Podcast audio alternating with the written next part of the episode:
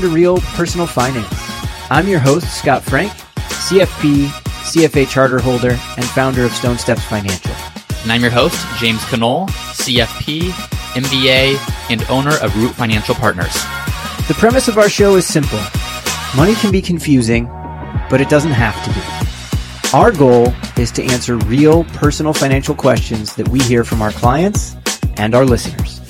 Each episode, we answer one personal financial question in a clear and understandable way. Because money is a tool, and when you understand the language of money, you can make better decisions to improve your financial life. Hi, James. Hi, Scott. How's it going? It's going well. How are you doing? Good. Well, we are getting more and more listener questions, which is always exciting. We are. Yes. Yes. Um, And I can't wait to go through this one. let's get geeky. You wanna you wanna break it down? Yes, let's break it down. So, long question. I'm going to read through it and then I'll summarize it. And I think one point before we read through this is our goal, of course, on the show is to answer the question directly, but also to help you apply a framework to this. Whether you're the same age of this person asking this question or the same situation or different stage of life, we want to give you a framework for answering that's applicable wherever you are. Yes, So, and also just a big reminder that this is not financial advice. We are because we don't know this person, so we don't know everything there is to know. We only know what they give us, and with that, we will, um, you know, we'll talk it through. yeah, we'll make some assumptions, but this is, as Scott mentioned, just for conversational purposes, helpfully helping you to organize your thinking more so than giving you specific recommendations to your uh, exact scenario. Yes, never take this as like de facto advice and go go do it yourself. You, if to do that, you should enlist the help of a professional, whether it's like through the, your accountant or through a financial advisor, to help you craft a plan for you specifically. Um, talking about other people's ideas and putting them to work on your own can be really dangerous, really fast. Yeah, don't listen to anything Scott says. Is what nothing Scott I, is saying. listen to nothing I say. nothing. All right, let's jump into it. So here's the question. He says, Hey guys, I really appreciate all the free content you put out. It has helped me immensely in learning and tackling personal finances. Think good. Thank you. Uh, question is this I come to you today with a question that is making my head spin Roth versus traditional 401k plans. I currently contribute to a 401k, but have recently been considering shifting to a Roth. I am 24 years old in a low cost of living area and no debt to my name. I have maxed out my Roth IRA for 2020 and 2021 and will continue to do so every year going forward. Same goes for my health savings account. I'm currently contributing 12% to a traditional 401k with a 3% employer match. I have reached a comfortable position financially, so I'm considering shifting the 401k contribution 6% to traditional 401k and upping Roth 401k contributions to 21%, bringing my total contribution to 30, which is a 6 to the pre-tax 401k, 21 to the Roth 401k and 3% max. My reasons are this. I do like the idea of tax diversification and lowering my tax liability just a bit. However, I do plan on starting my own business down the line and having one to two rental properties, so my taxable income will remain steady even into retirement. I also like the Roth since I'm in a lower tax bracket right now and expect my income to grow significantly within my current field. Money invested now will have a longer time to grow tax free as well, and I do not have to worry about it. That being said, my question is this Should I split contributions between tr- traditional Roth down the middle? Should I contribute all to traditional? Should I contribute all to Roth? Or what are your thoughts above what I've outlined above? Yes. All right. Well, thank you for your question. That was a long one. So I'm going to go ahead and summarize what I'm seeing him Let's asking, Scott, and you tell me if there's anything else. Yeah. But the basic premise of the question is what should he do based upon his current income and tax status as it stands today? Mm-hmm. What will be the future impact of those decisions? So, what he's doing today, what's the future impact of that? Um, and how do you think about pre tax versus Roth and how that both impacts goals today, which is your ability to spend and ability to, to pay the bills, and also things like start a business, invest in rental properties, like he's saying, versus future benefits like tax free income, tax diversification, all of that. Yep. I, I just want to say congrats to him for saving, um, doing his full Roth contribution, which I assume the Roth contribution meant IRA contri- uh, Roth IRA contribution outside of work, fully Yes. funding his HSA account and contributing six percent to a traditional 401k plus plus three percent match. He's already saving a tremendous amount. Yeah, it's awesome. Yeah, great, great, great work. Good job. Um, and now he's at a point where he's asking like, well, hey, I really want to. He almost wants to. Looks like double the uh, the savings amount at work was kind of the idea, if I remember correct. So it was going from 12 plus 3, 3% match, 12% for his, his current contribution to taxable. And then he's saying, like, hey, I want to take it up to 30. So he wants to double it basically. And let's just walk through a few different things, I think. Yeah. Yep. So like let's let's just rem- let's walk back to the concept of taxable um or pardon me pre-tax contributions to a retirement account versus Roth or post-tax contributions to a retirement account. Does Yep. that sound good? Sounds great. Okay. Um, I, I don't know. You you add color to this, but I just think the simple way to, that I think of it to, to, to you guys at, at home is, um, so let's just pretend you're in a ten percent tax bracket now, and here's your here's here's um James's choice. James can contribute a thousand dollars today, pre-tax, and if he does that, um, we're just gonna say that oh, from now until when he pulls it out, it's gonna ten x. So it's gonna go from a thousand dollars to ten thousand dollars hmm in the future. And his tax rate in the future is still going to be 10%. So if he puts $1,000 in now, he doesn't pay taxes on it, and it goes to $10,000. When he takes the money out, he has to pay 10% on the tax. A tax on the funds, right? So you have to pay $1,000 out because 10, 10% of a 10,000 is 1,000. You have $9,000 left, Got it. Okay. right? You with me? Yeah, I'm with you. Okay, so the other side of that is you can choose to do, you can say, hey, I want to pay the taxes today because I don't know what my future is going to look like. So, so James can say I have a thousand dollars and I'm going to pay ten percent tax today. So I have 900 left. Nine hundred dollars to invest, Okay. and over the same period of time, your nine hundred dollars grows ten x. So it's worth nine thousand dollars in the future. Well, look at that. It You're telling me make a it's the same thing. If your tax rate stays the same, there's no difference. Yeah. That's the first level. The second level, though, is if you're comfortable saving um, a higher percentage of your income after tax today, that benefits you in your future, Right. right? Exactly. Like if instead you you saved, if it was the, you know, if if it, if we just saved a flat thousand for pre-tax or a thousand for Roth, well, you have to save more because it's after tax for Roth today. You don't actually save the same percentage of your income, but if you mm-hmm. could, then in the future it's worth it's worth more in the future. You have to pay taxes on it. Yeah. So that's kind of the other side of it. Yeah. I don't know if I explained that clearly. No, I think you did, and let's let's relate it to this question in particular. So, the question being, how do I think about pre-tax versus Roth contributions? This listener's question. Well, he mentioned that today his income is much lower than where he expects it to be in the future. Right. So, to your example, Scott, you're exactly right. Where if I am in a 10% tax bracket today and a 10% tax bracket in retirement, it doesn't really matter whether I choose traditional or Roth. It's going to be the same ending after tax amount. Well, if your taxes are going to be higher in the future, then it does make sense to do a Roth because you, what you're doing is you're you're saving money in tax, or you're not getting the tax break today, but your tax break wouldn't be as high because you're in a lower tax bracket in exchange for a bigger tax break in the future when you're pulling your funds out completely tax free. Yep. So in that case, it, it probably makes sense to do a Roth. Right. If your income was significantly higher today, well, then get the tax break today, save the money on taxes today, and pull that money out and pay taxes then when you're in a lower tax bracket.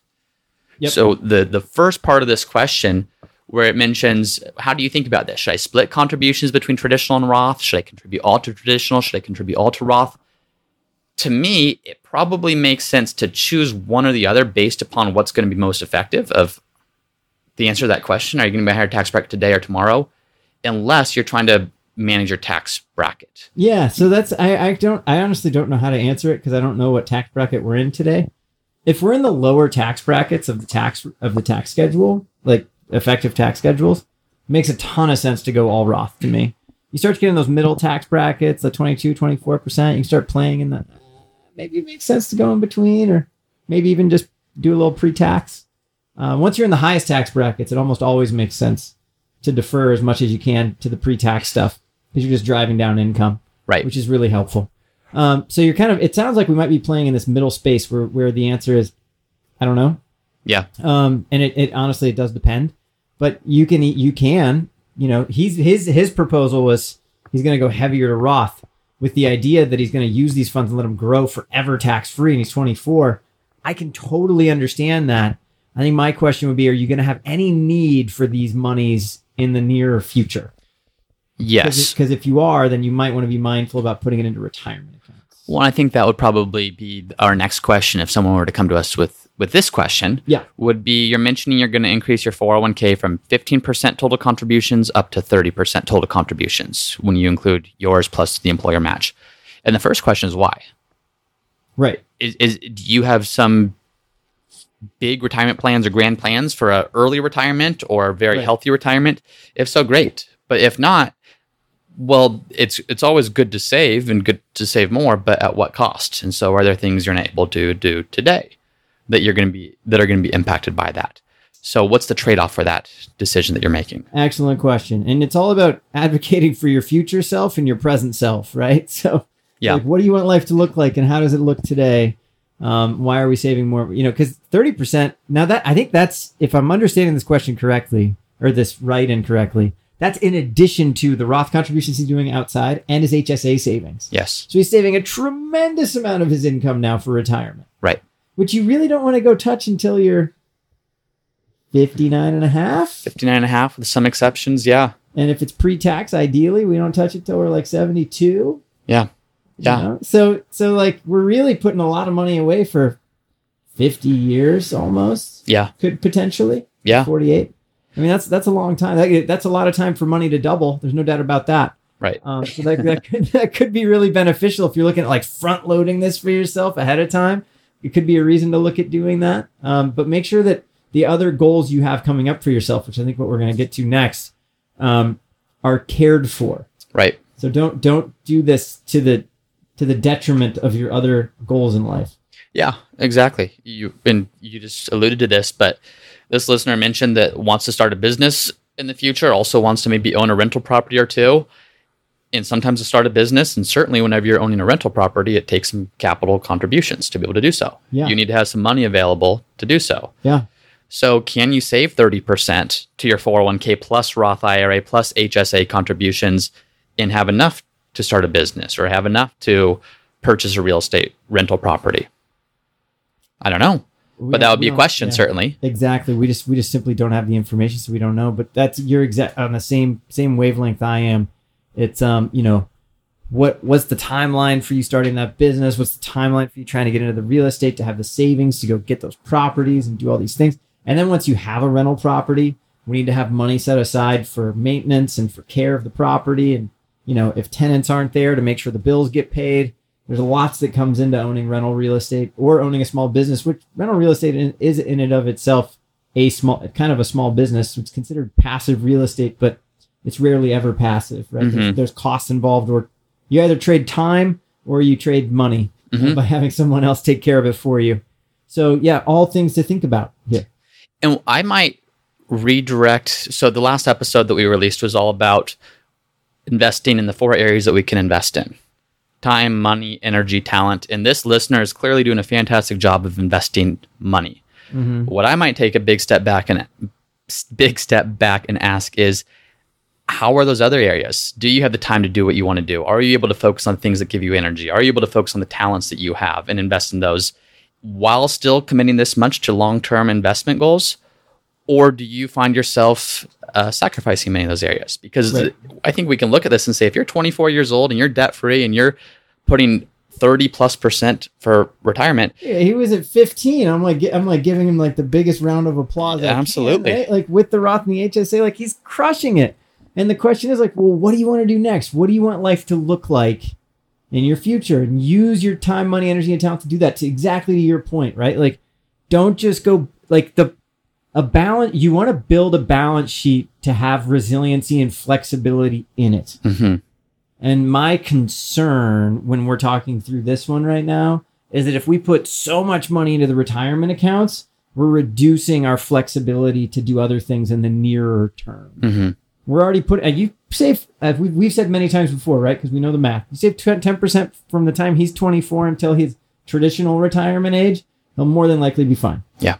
If you can save 20%, even better. He's probably at the 20% range right now, all in right. right? And so it's like, well, go do this, go use these funds for for other for things. If if nothing else matters, then yeah, this is great. Yeah. But if there's other things that matter to you, like you can have a really efficient taxable portfolio that's not really like costing you very much to run and pretty tax efficient, but it's flexible because now I can go use those funds for anything for a down payment on a piece of real estate, for starting my own business. Yep.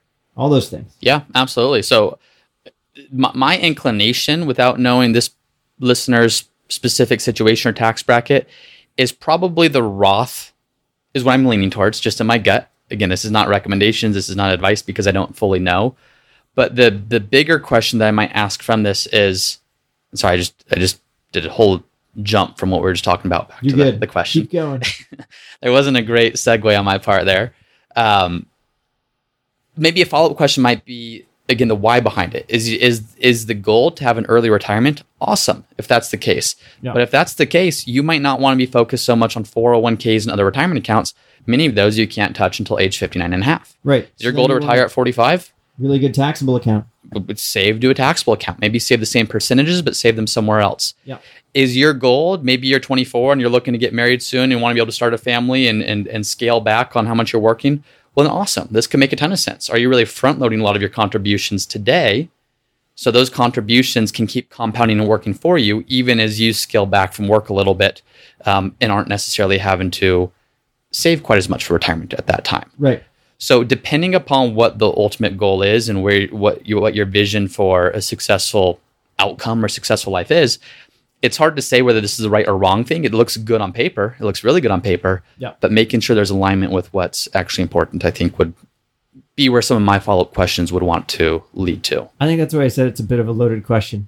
Yeah. I think there's an undertone here that we do, we just don't know what the what's essential to this listener Mhm. for them to move forward in their life. So we can't really help them know what what you know what what our view would be on what they should think about doing next.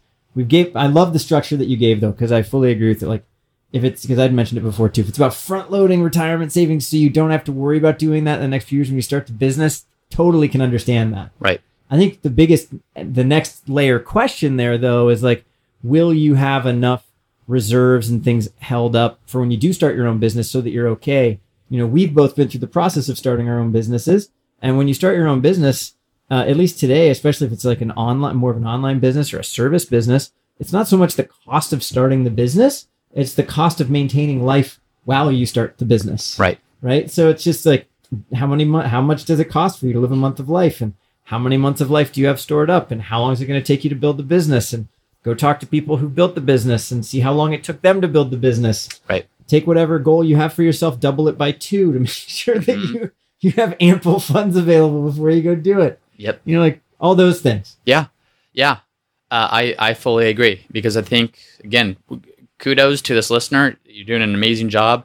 The follow up questions would be: Are you maximizing or optimizing uh, the income that you have to accomplish what you want to accomplish most? Yeah, and the other little component would be like that. The next level question underneath that would be if you're going to go do like start a new business or do something like that in the near term, and you don't really have enough resources outside of these retirement accounts to help with that, and you might have to lean on them while you go start. Then you really want to go look at well, what's my asset allocation for these funds now? Right. right? Because you're you're kind of the I think we were alluding to the fact that like I'm gonna go put this money in tax free, and it's gonna grow for like almost a couple generations before I take it out. Mhm. Well, if you need it in like three years because it's taking longer to start the business, and then the market downturn happens at the same time, that's really painful. Yeah. So just be really thoughtful about that. Yes. Great advice. Awesome. And is there anything that we're missing? Now, this is a long question, so I want to look through it here. But I think Yeah.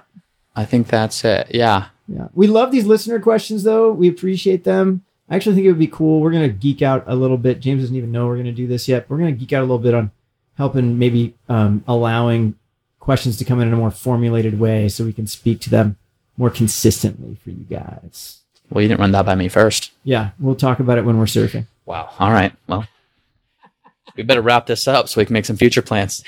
Anything else for this? No, That's it. All right. Thanks everyone for listening. Like Scott said, send us your questions, leave a review if you've not already done so, and we'll see you next time. Thank you for listening to another episode of the Real Personal Finance Podcast. If you're enjoying the show, please subscribe and let us know by leaving a five star review. And if you have a question that you'd like for us to answer, then head over to the Real Personal Finance website at realpersonalfinance.co. And there's a section on the bottom of each page there where you can submit your question for us to answer in a future episode. Thanks again for listening, and we'll see you next time. This podcast is for informational and entertainment purposes only and should not be relied upon for a basis for investment decision. This podcast is not engaged in rendering legal, financial, or other professional services.